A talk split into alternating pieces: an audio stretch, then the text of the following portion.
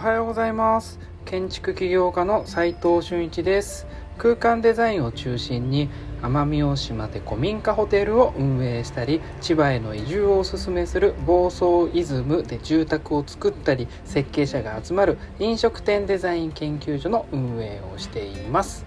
今日は AI は設計実務に使いながら可能性を探ってみようというテーマでお話ししたいと思います、えー、今日はですね結論から言いますとですね空間のパースとかデザインに入れ込むことで二次展開がもしかしたらありえるかもなという、えー、今挑戦をしております、えー、どういうことかっていうのを、えー、ちょっとお話ししていきたいんですけれどもそもそもなんでねえー、こういうことを考え始めたかって言いますと AI はまだ誰も空間デザインに使い始めてない。だから、えー、やってみるしかないなと思ったのがまずスタートです、まあ、確かに使ってる人はいるのかもしれませんがちょっとググってみても SNS でちょっと探してみてもこれどうだろうなっていうこう使い方これいいなっていう使い方がまだ出てきてませんので本来であれば僕の場合はね一番最初にやるってのはちょっと嫌なので誰かがこう成功したやつを真似するっていう方が僕には向いてるんですが、えー、今現状だとなかなか探しても出てこないのでとりあえずチームの中で、えー、やって入れ込んでやってみようかなと思っていますでその中で AI に対する知識の私たちの現在地の把握をしなきゃいけないなと。でそれから目的地どこにどうなりたいなっていうのを見つけないといけないそのきっかけにこうやりながらたどり着けばいいかなと。今日の放送はまだ僕がふわっとしてるこの AI に対する知識を皆さんと共有しながら、えー、何かいいアイデアがあれば皆さんもやってみてほしいですし僕も、えーに例えばこうこういうのどうですかって言われたらそれはやってみると思いますよければ。なので皆さんと一緒に考えていきたいなと思っている内容です、まあ、現在地でいうとやっぱりうーんどっから考えていったらいいんだろうな。やっぱり実行すべきこう3つくらいポイントがあると思うんですよね。考えること実行ってまあ考えることですよね。今で言うと。でさらにそれを実行してみることなんですけど1つ目が設計として AI でできることを考えてみようというところなんですけれどもそこはまず絵がめちゃくちゃクオリティが高い絵が描けるというのがあります。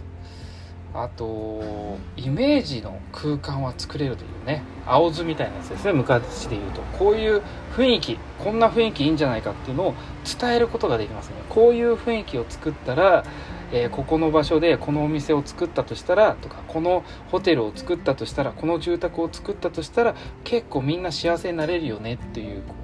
青図ってやつですよね。絵が描ける。あと2次元のグラフィックが作れるかもしれないな。クオリティ高いんで。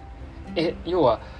ディスプレイ上で絵を描いてもらってるので2次元のグラフィックになって出てくるじゃないですか。JPEG とか PING とかで。なので二次元グラフィックとしては使えますよね。まず。僕らがやってる設計って 3D 要は空間じゃないですか。それはちょっと難しい。まあ要は逆にできないことは何かっていうのが2つ目のポイント。これを考えなきゃいけないポイントとしてあるあると思うんですよね。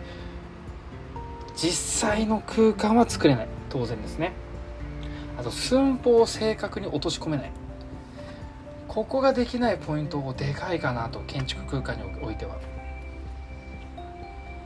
で3つ目。実際に必要とされてるところどの辺かなっていうのをまとめてみるとやっぱ空間イメージの青図と、えー、2次元のディスプレイ例えばロゴとかアートとかサインとか、まあ、飾るものとかをは、えー、2D であることが多いです。もちろんスタンドライトとかそういったものは 3D 要は3次元になっちゃうんで物として作らないと難しいので 3D プリンターとか、えー、あのデジタルを使うんであればそういったことになると思うんですけどこと AI に関してはちょっと苦手なんじゃないかなと思います。そこじゃないんじゃないかなと。そこでちょっと今考えて実験的に考えてやってみようかなってさっきちょっと皆さんメンバーに話してみたんですけれどもパースを作るじゃないですか。設計者って。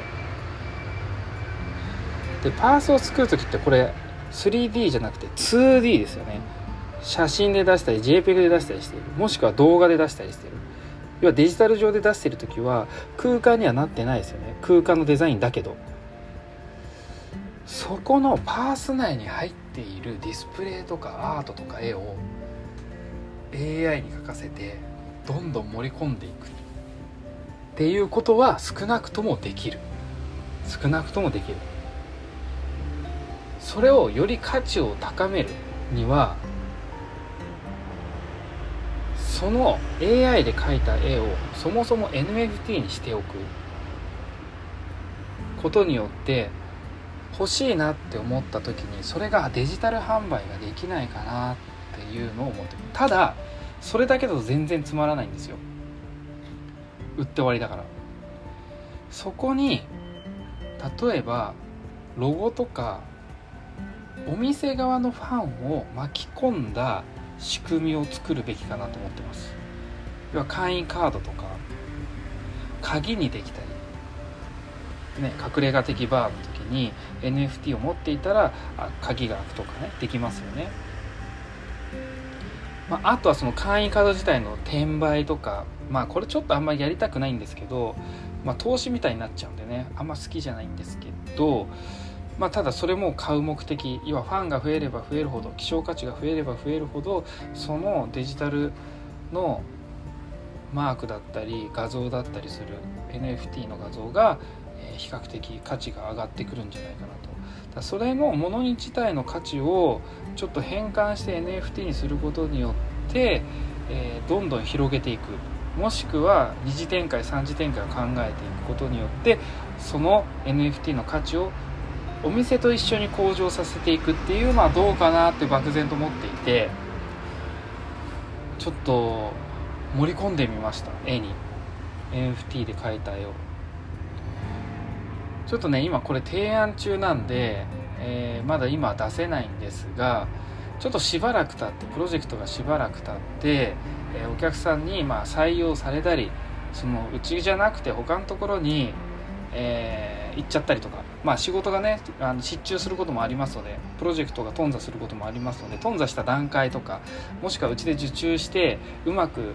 完成まで持ってきた段階でこの辺は皆さんと共有できると嬉しいなと思ってますので、えー、放送はね結構後になると思うのですが、まあ、この辺はオープンチャットとか、えー、もしくは、え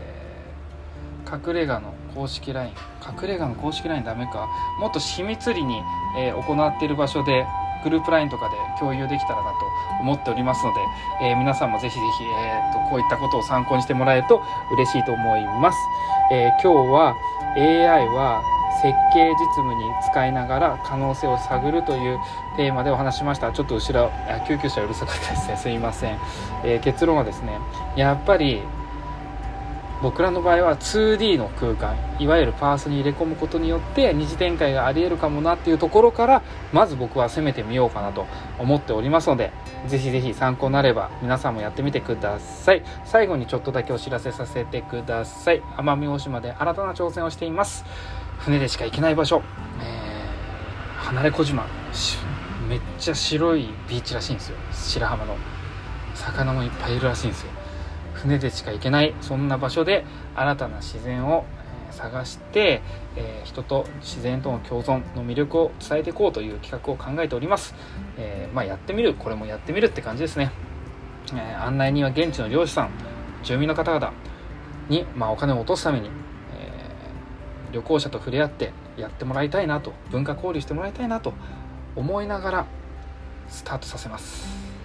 景色の公式 LINE 興味がある方はぜひぜひ登録して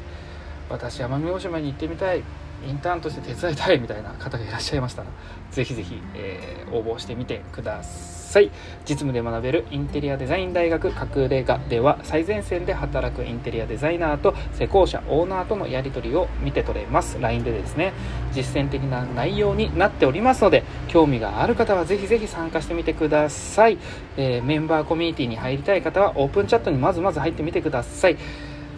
弊社ハーミットクラブデザインがいろいろ運営しております。景色とか暴走イズムとかコンテナとか、えー、各種ブランドのお仕事に興味がある方はまずは隠れ家の公式 LINE に登録してみてください。皆さんと一緒にお仕事できる日を楽しみに待ってます。それでは今日しかない大切な時間を全力で楽しみましょう。建築起業家の斉藤俊一でした。ではまた。